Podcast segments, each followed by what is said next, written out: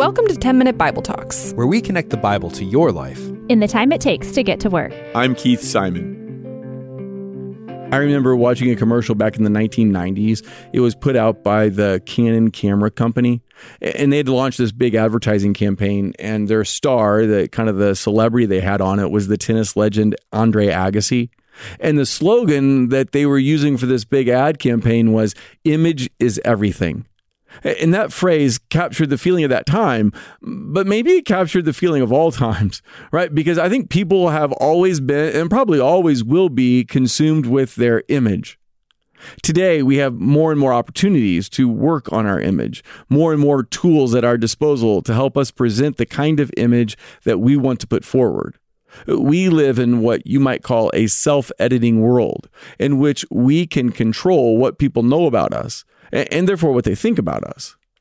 My wife is a big country music fan, and Brad Paisley, who's one of the country music stars, had a song with a line in it I'm so much cooler online. And isn't it true that online we edit our image? Like think of dating apps or, or really any place that we can present ourselves. We come across better online than we do in person. Or another way that people kind of self edit is in their resume let's say somebody went to a college and flunked out and then went to a different college and graduated. Well, that college they flunked out of, that's probably never going to show up on their resume.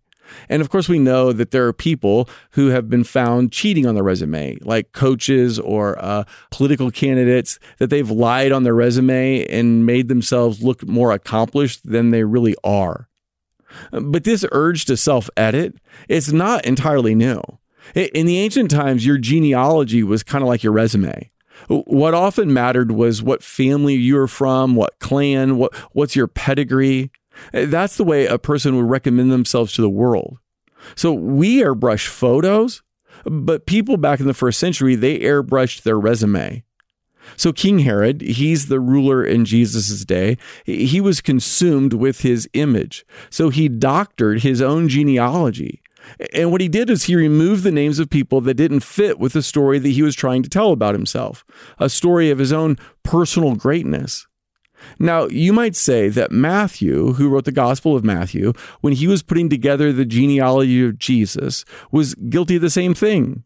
What I mean is that when we read the genealogy that Matthew presents, we're not reading every name of every person in the ancestry of Jesus, dating all the way back to Abraham.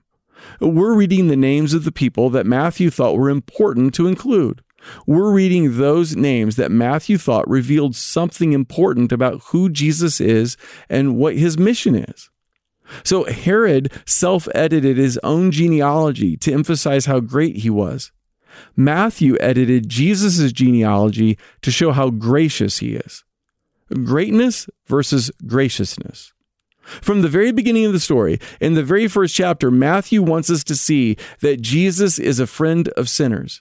So in the genealogy, in the list of names, he's driving home the point of Matthew 121. She will give birth to a son, and you are to give him the name Jesus, because he will save his people from their sins. In order to catch the grace communicated in this genealogy, I just want to pick one person from uh, uh, the section that we have today uh, that demonstrates this truth that Jesus is gracious. So, the person in Jesus' genealogy we're going to look at today is Manasseh. He's the son of Hezekiah, and Manasseh was the king of Judah for 55 years. As we study Manasseh, there's a wrinkle in his story that's hard to reconcile. He's considered to be one of the most evil kings of all, and yet toward the end of his life, he gives his heart to God. The story of Manasseh is a story of radical redemption. So, Manasseh is this very evil king who's in Jesus' family tree. He finds forgiveness in God late in his life, but the damage he caused by his sin was so profound that his legacy is still that of evilness. Uh, let's look a little bit more at him. His story is told in the book of Kings and Chronicles. That's where all the stories of the kings of Judah and Israel are told. So Manasseh comes to the throne and becomes king at 12 years of age when his father, uh, Hezekiah, dies. Manasseh made it his mission to undo all the reforms that his father had put in place. So his father Hezekiah had destroyed the shrines of pagan worship, but Manasseh rebuilt them. And he also added shrines to even more gods. Manasseh desecrated the temple by putting altars for idol worship in there. He sacrificed, think about this, he sacrificed his own sons, burning them to death in the worship of the idol Molech. Manasseh murdered so many people that in 2 Kings it says, Manasseh also shed so much innocent blood that he filled Jerusalem from end to end. I mean, Manasseh was a tyrant. In the Jewish Talmud, it claimed that Manasseh murdered the great prophet Isaiah by sawing him in half.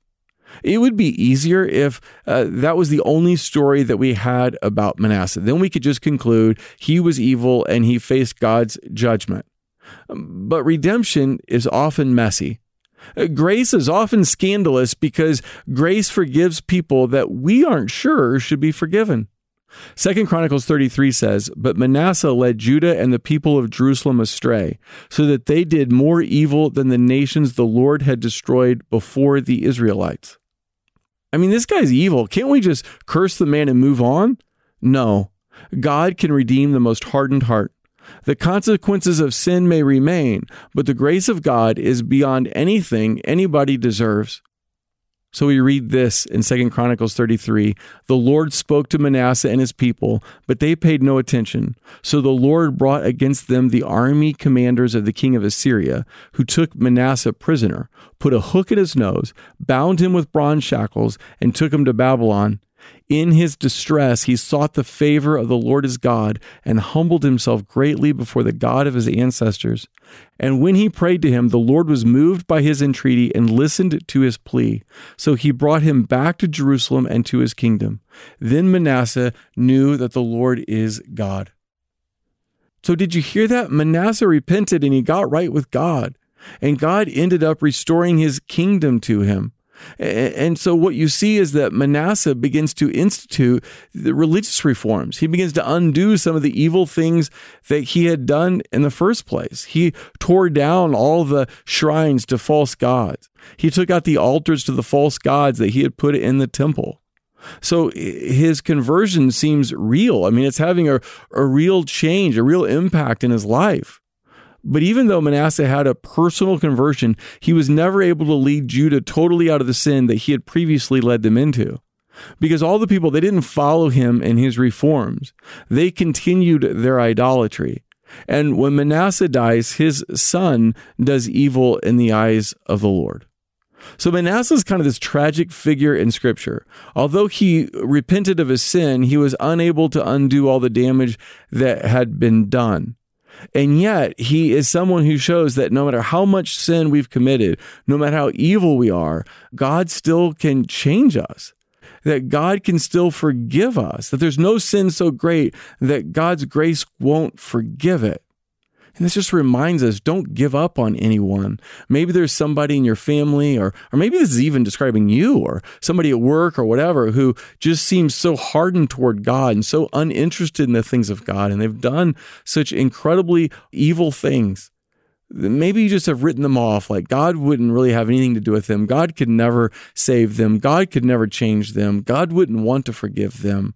That's just not true.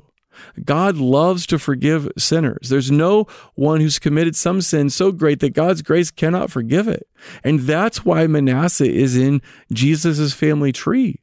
It's why he's in this genealogy of Matthew 1 because it's a reminder to us what Jesus is about. Jesus is on a mission to forgive sinners. That means that Jesus can forgive my sin. It means that I shouldn't give up on anyone because Jesus can forgive their sin. You see, this genealogy is full of sinners, and that means it's full of hope for people like you and me. Hey, thanks for listening. If you want to go deeper, sign up for the 10 Minute Bible Talk newsletter. You'll get a short email once a week. It'll challenge you to grow in your faith, give you interesting background on today's passage, and a lot, lot more. Just click the link in the show notes to sign up. It'll help you deepen your journey with Jesus.